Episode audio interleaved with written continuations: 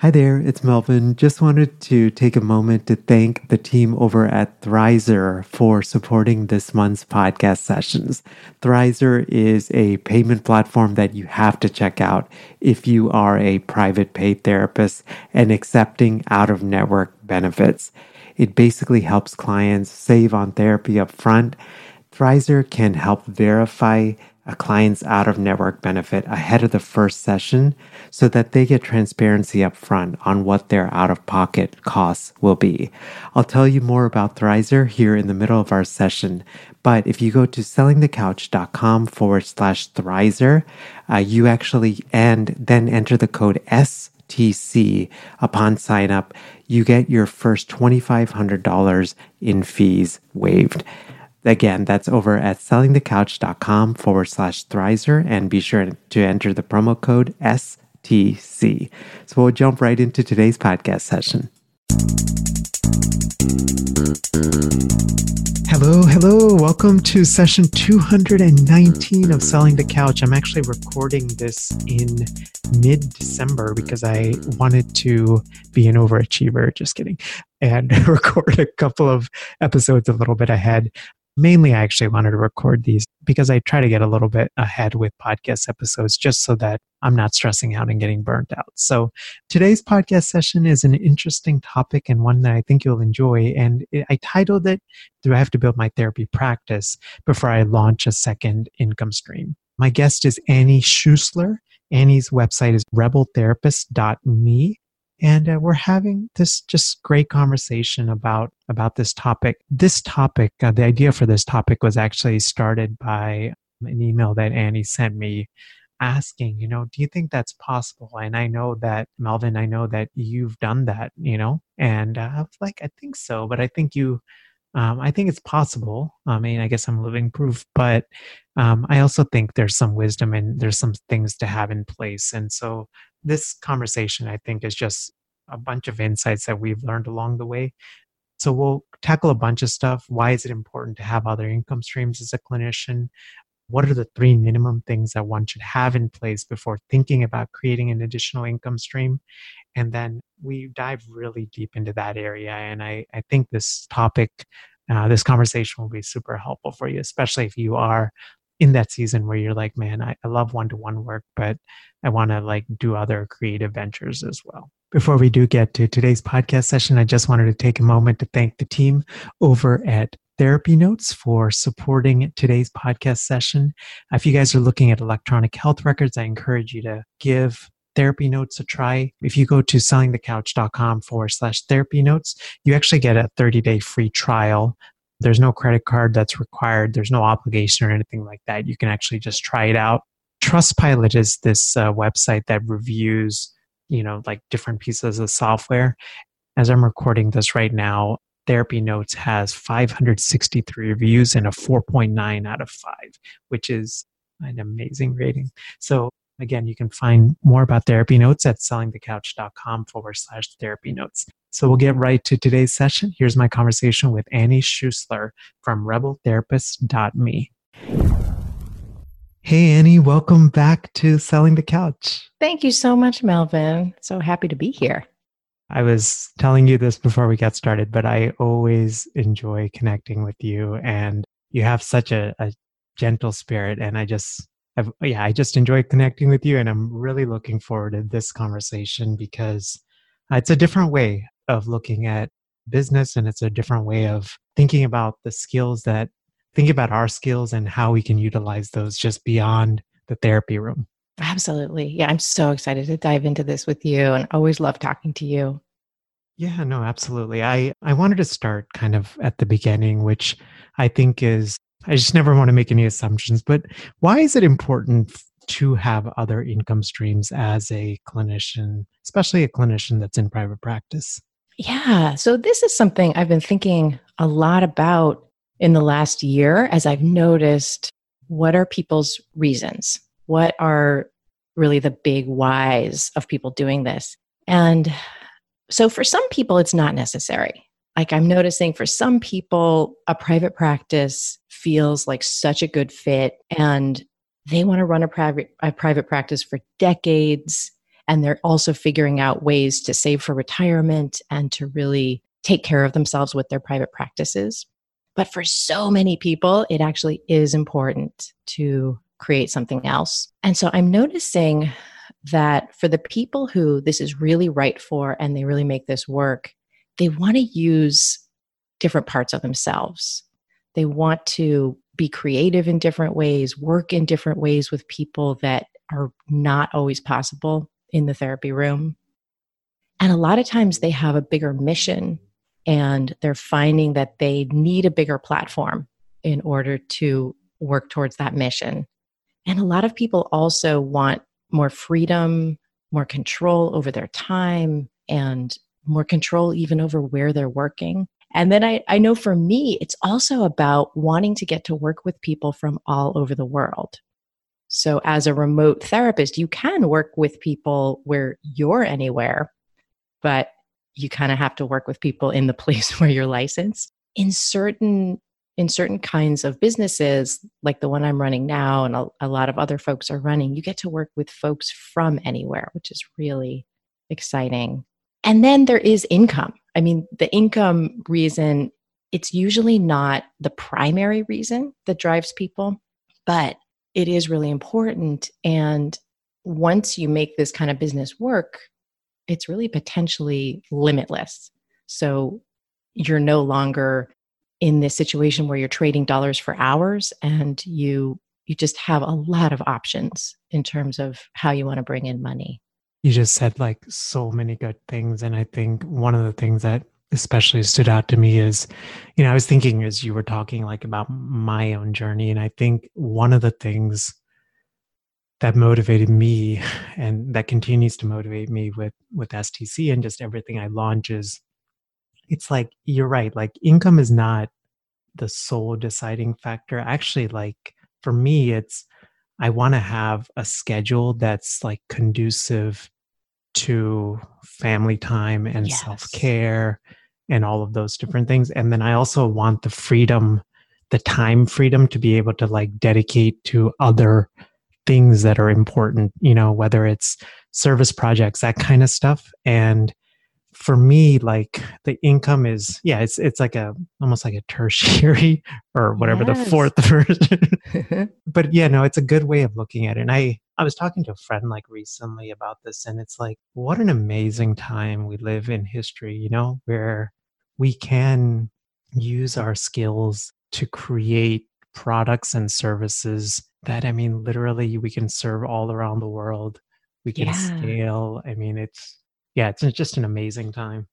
Yeah, and really, I'm I'm so glad you brought that up because in a way, this way of working is still in its infancy. Like there are so many possibilities that we can step into, and we're really just getting started.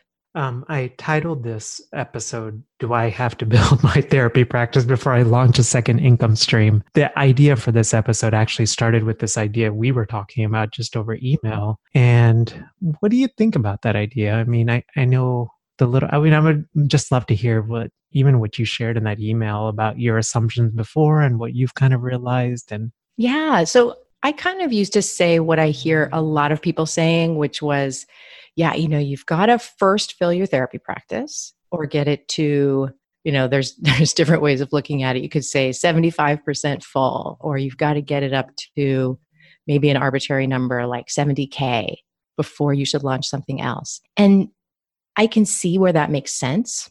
But I had this experience where I've had a bunch of people ask me, you know, can you help me build this second business? I don't have my therapy practice full yet, but I really want to do it. And kind of with my rebellious nature, I was like, all right, as long as you know what you're getting into here, yeah, let's try. And then what I kept noticing is that people would get started with this work of you know starting what i'm calling a rebel business but it's where you start a business outside of the therapy room and then their therapy practices would often fill as they're doing this work. And I think it's partly because there's so much excitement and energy in creating this next business that people feel that and they're drawn to that. So colleagues are drawn to that, clients are drawn to that. So, yeah, so that made me realize I cannot say that you have to build your therapy practice first because I just see it so many times working differently and there's just not one path to this. Yeah, no, I'm so glad you said that. And I, I, guess I'm curious to hear your thoughts on this too. Like, I feel like part of it also maybe like the personality of the therapist. Like, mm-hmm. for me, I like run, run away from risk and I like, you know, I sit on things and I, I like analyze and reanalyze. And, you know, even with before I launched STC, I like, I, made sure we had like six months of an emergency fund like in place like yeah. think about that? Like do you think like there is the factor of personality of the of the therapist? And you you kind of have to figure out like what makes the most sense or I would love to hear your thoughts on that. Yeah i think that's that's really true that there is you know there is a need to look at well where is the money going to come from during mm-hmm. this startup phase? And so you know some people are more risk averse and are going to need to make sure that that's very spelled out.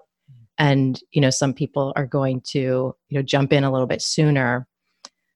But yeah i mean i'm noticing that part of it has to do with just what do you want to end up with? Like if you mm-hmm. want to end up with a full private practice and that you want that to be running for many many years and you want that to be kind of the the center of your business and you know that, then, you know, that could make sense to focus on building that first. But for some people, what they want at least as badly is to have kind of this other business that perhaps for them is more creative and that they've got, you know, more excitement about.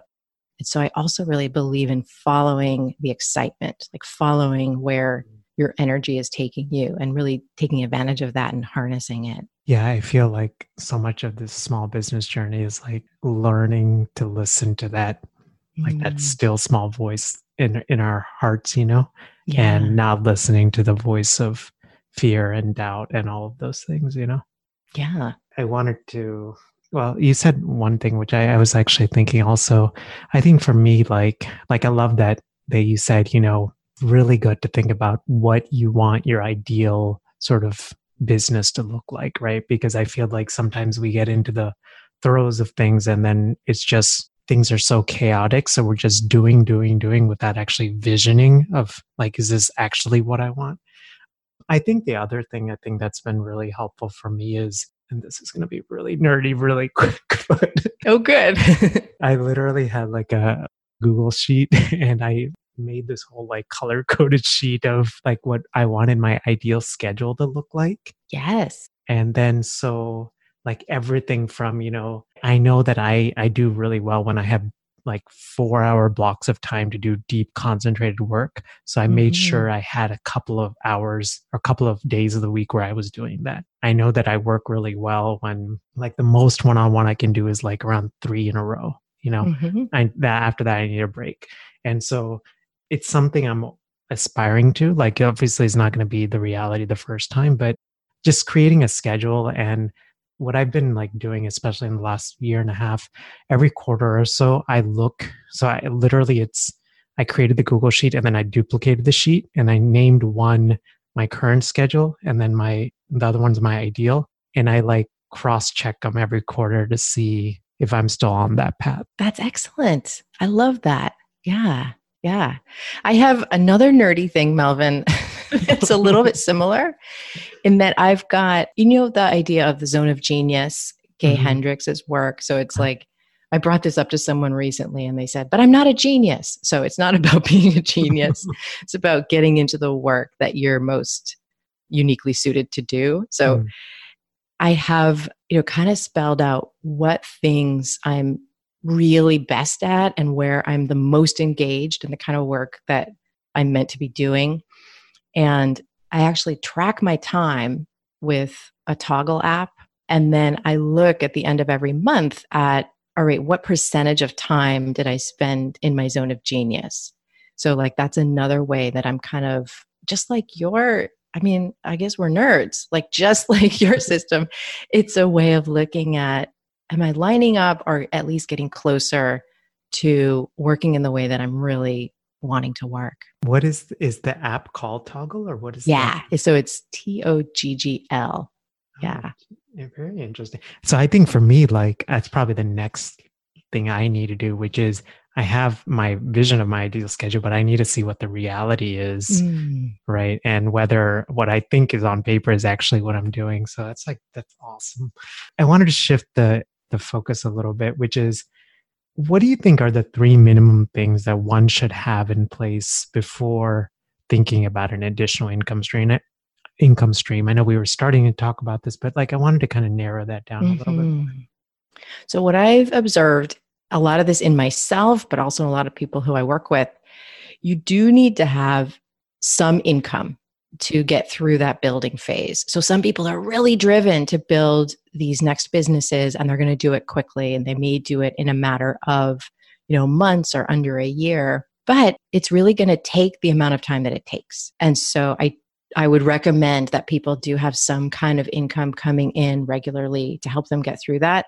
So that could be savings, it could be private practice, it could be another job. Those are the things it usually is for folks I work with. Some people have a partner who can, you know, work them through that time, which is fantastic too.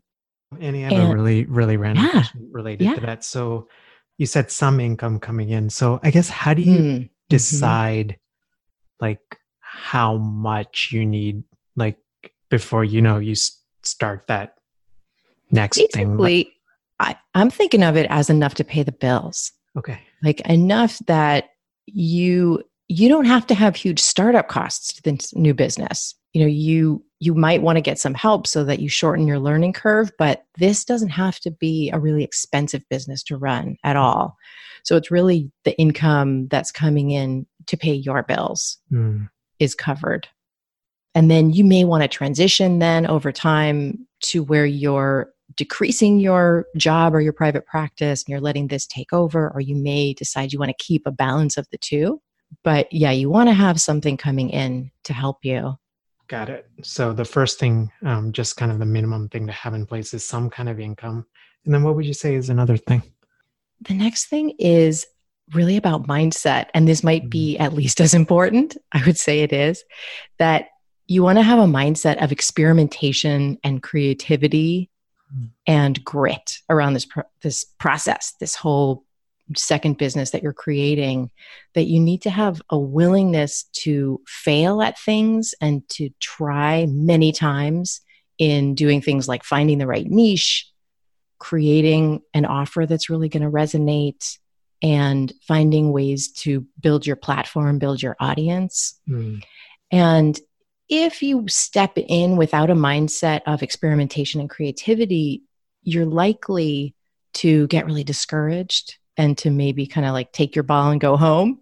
And so I just really love to encourage people to look at it like you are going to succeed at this and it's more about how and when and just looking mm-hmm. at it as all right let me see if this first thing works let's find out what worked about it what didn't and step back in so mm-hmm. that mindset is just super necessary yeah i almost see it like uh, you're like a scientist in in a lab and you're just creating or you're an artist in in your yeah. studio and you're creating this is something just being completely honest i've struggled with which is when something doesn't work out, I personalize it. And so mm-hmm. now it's not that the product didn't work out, but it's that I'm a failure, you know? Totally. And I yeah. don't know what I'm doing. So, how do you, and, and like I love that idea around mindset and grit, but in your personal experience, how do you overcome that aspect of it?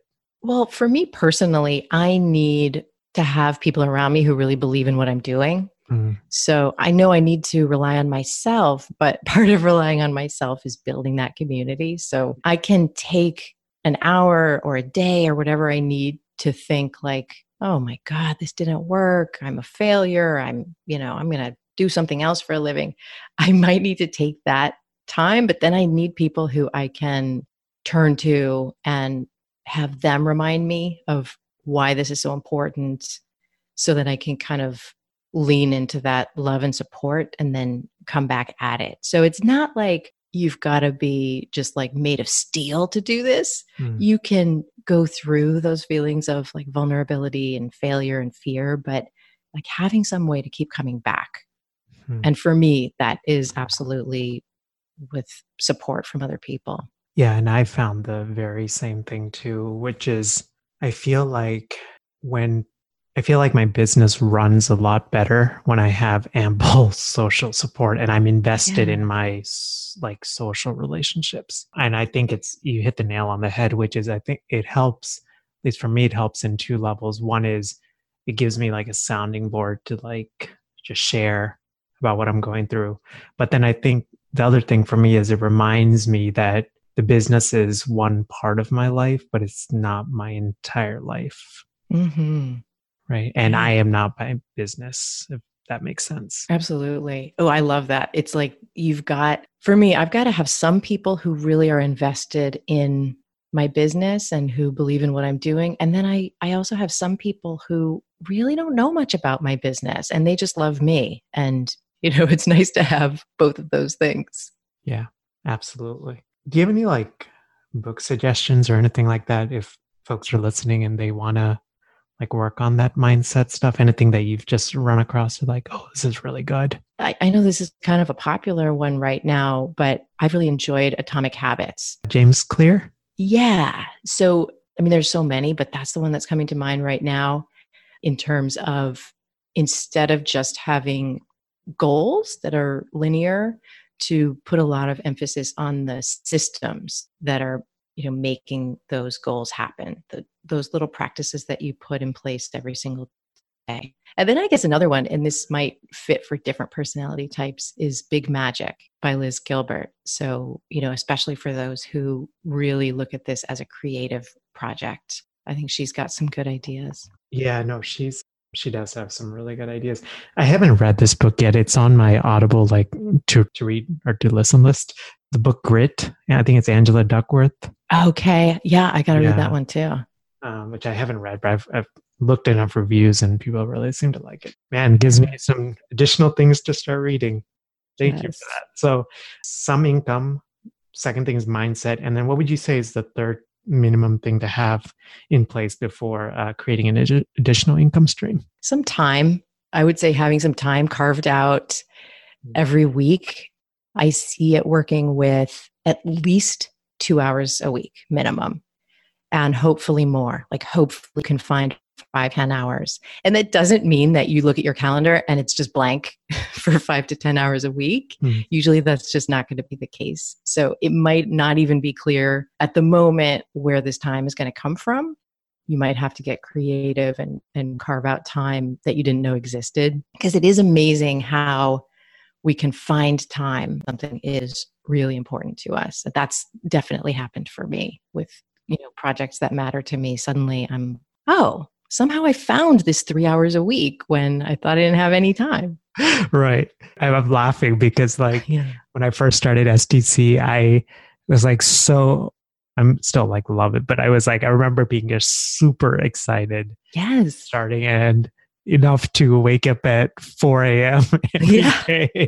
and work until like 6 a.m. just to like, you know, figure out how do you record this and what do you do and you're right and yeah i feel like time and and like i guess listening to your heart kind of go go you know go together um i did have a random yes. question on that so you said minimum two hours of time so is it better to do like one two hour chunk or space it out like you know 30 minutes here or one hour here or does it really matter ooh great question i think in the very beginning it doesn't matter, or maybe it's ideal to have it as a two hour block so that you can get into it. You're really at the very beginning, you're doing some exploring work, you're figuring out your niche, you're figuring out what your first offer is going to be. And so, you know, it can help to have that time just blocked out where you can do some deep work and then over time, you're going to need to check in with your business more often because you're going to be interacting with people and you don't want to wait a week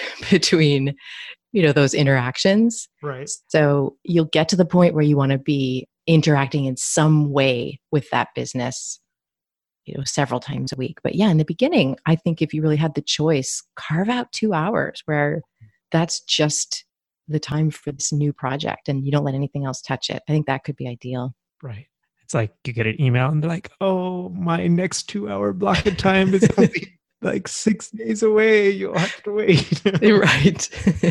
this is such a like, for me, I don't know, time blocking and like batching stuff and just focusing on one thing in that time block. I don't, it seems like such common sense, but for me, generally how I'm wired is to try to do five different things at one time. And I think this focus on one thing for a concentrated amount of time, it's changed. I don't know, like I feel like changed how I approach business. It's changed, I think, just my own mental health, you know.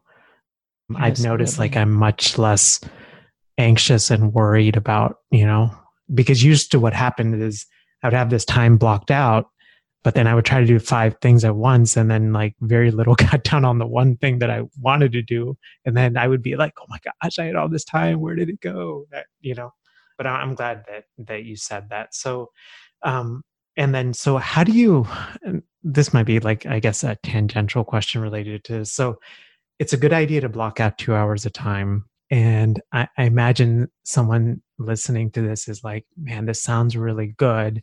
But the thing that I'm struggling with is I know that I have this big goal and this big dream, but, and I have this two hour hour block of time, but I have no idea what I'm supposed to work on during that, that block of time. So what do you do in that scenario? Yeah. So, I mean, that is, that is part of what I have going on in my program. And so that's what we do at the very beginning is exactly people step in and they're like, I love this. I have no idea where to start. And mm. so where we start is with niche. We start with figuring out who this is for and going really deeply into that question. So it's not just a demographic, it's not just a, you know, an avatar. It's not just a demographic, it's not just an avatar. It's really looking deeply at who are you creating this for? Mm. Who are the people who you're really driven to help transform their lives? And when you get really clear on that, then I think the offer of you know what it is that you're creating for them becomes more clear. So those are the two first things that I would focus on is figuring out who and getting really clear on things like when this person is ready for this transformation, what are the kinds of things that they're saying? What are the kinds of things that they're maybe saying to their best friend and they're not saying to other people? You want to key into those things and then you want to create a pilot offer that hopefully isn't going to be something huge and elaborate. It's going to be something simple. You want to get started on that. And then when you've got those two things, the rest of building your business is going to get a lot easier and more clear. Yeah, I think such good words of advice. I feel like sometimes we, at least I know for me, I look at this forest and I'm like, oh my gosh, this feels so overwhelming. And sometimes yes. like there's so much wisdom in just focusing on like one little tree at a time, you know? Yeah. And what, you know, if you're, if you're trying to figure out, okay, great. And how do I figure out my niche? how do I do this, this work of exploring? It might be looking at having conversations with some people who you already know who mm. may not be the first participants of your program, but they may be people who are similar to them. And to do some in depth interviews, to ask them some questions and have some open ended conversations. That could be a great, like, first tree in the forest. Hmm. That's awesome. That way you're getting an idea, you're honing in on the niche, and then in a way validating the idea. Yeah.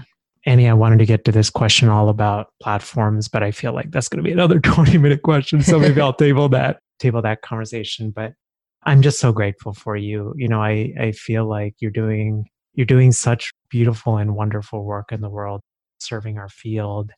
And thank you for this conversation, just helping us to think a little bit differently about what it means to run our businesses and more importantly, why we run them. Thank you so much, Melvin. It's been such a pleasure how can we learn more about you and especially about the coaching program that you have? So, if you head over to rebeltherapist.me, you'll find everything that I've got to offer and some free resources. And then I would love to have you check out my podcast, which is called Rebel Therapist. I will definitely include that in the show notes, which you guys can find over at sellingthecouch.com forward slash session and the number 219. Annie, thank you again for doing this and uh, have a wonderful rest of your day. Thanks so much, Melvin. Bye. Bye. Hey guys, hope you enjoyed my conversation with Annie, especially if you are thinking about creating a second income stream and the thought of creating one has just been super intimidating and you have felt like, man, I really need to have reach a certain level of income or reach a certain number of clients. I hope that today's podcast conversation is maybe just giving you a little bit different of a perspective that those are definitely important indicators, but maybe there are also other indicators that, that you might want to consider as well. I was thinking about kind of the big insight that I took away from this session. And for me, it's been about the importance of mindset. And Annie mentioned this that, you know, with selling the couch, I've, as I record this right now, um, I've been very fortunate to create five different income streams. We're working on a, a sixth and a seventh one currently, uh, five different income streams. And I think one of the things that has been the most helpful in creating each of those income streams um, has just to have the proper mindset. You know, I alluded to this in the interview, but every time I've had the mindset that this is something that is fun and that's enjoyable and that brings me joy and that allows me to serve well. And that whatever I create, it's ultimately an experiment that I, I get to co create with people that are also interested. That sort of mindset has always usually led to things being successful. Whereas when I have the mindset that I have to create things in isolation, that, you know, I don't know if this is going to work out. I'm scared. Like when I charge based on fear, for example, right? That comes across in everything in how I present, in the videos that I create, in the sales pages, all of that kind of stuff. So it's just something just on my heart, and I hope that uh, it encourages you and maybe helps you to think differently as well. Annie mentioned a number of resources on her page, which over again is over at rebeltherapist.me. And she has these uh, private coaching groups if that's something that you're interested in you can definitely check that out on her website. And show notes to today's session can be found over at sellingthecouch.com forward slash session and the number 219. As we wrap up again, I just wanted to take a moment to thank the team over at Therapy Notes for supporting today's podcast session. So Therapy Notes is a, as I mentioned, it's an electronic health record. It helps you manage case notes and clients all completely online through a secure encrypted medium this is going to be really nerdy, but one of the cool things about therapy notes is that you can actually like create custom branded appearance. So basically the client's portal and things like that can you can include your own practice logo, the color scheme that you use on your website. You can even have a custom welcome message and instruction that fits our practices brand and our, our practices style. You can learn uh, more about Therapy Notes and the good services that they provide over at sellingthecouch.com forward slash therapy notes. Have a great rest of your day, and I'll see you next time. Bye. Thanks for listening to the Selling the Couch podcast. For more great content and to stay up to date, visit www.sellingthecouch.com.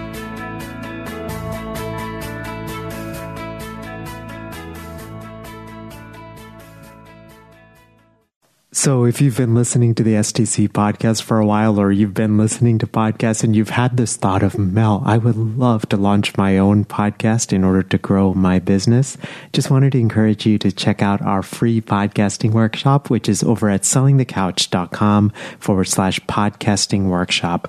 You can basically sign up at a day and a time that works for you. It's 90 minutes. And when I do these workshops or when I record them, I truly believe in quality teaching, so it's going to be well worth your time. We're going to go through gear recommendations and how to launch strategically and how to think about monetizing your podcast and how to line up your podcast with your existing offers and how to do it strategically and authentically uh, and not salesy and slimy. Um, and all of those things. So again, the link is over at sellingthecouch.com forward slash podcasting workshop.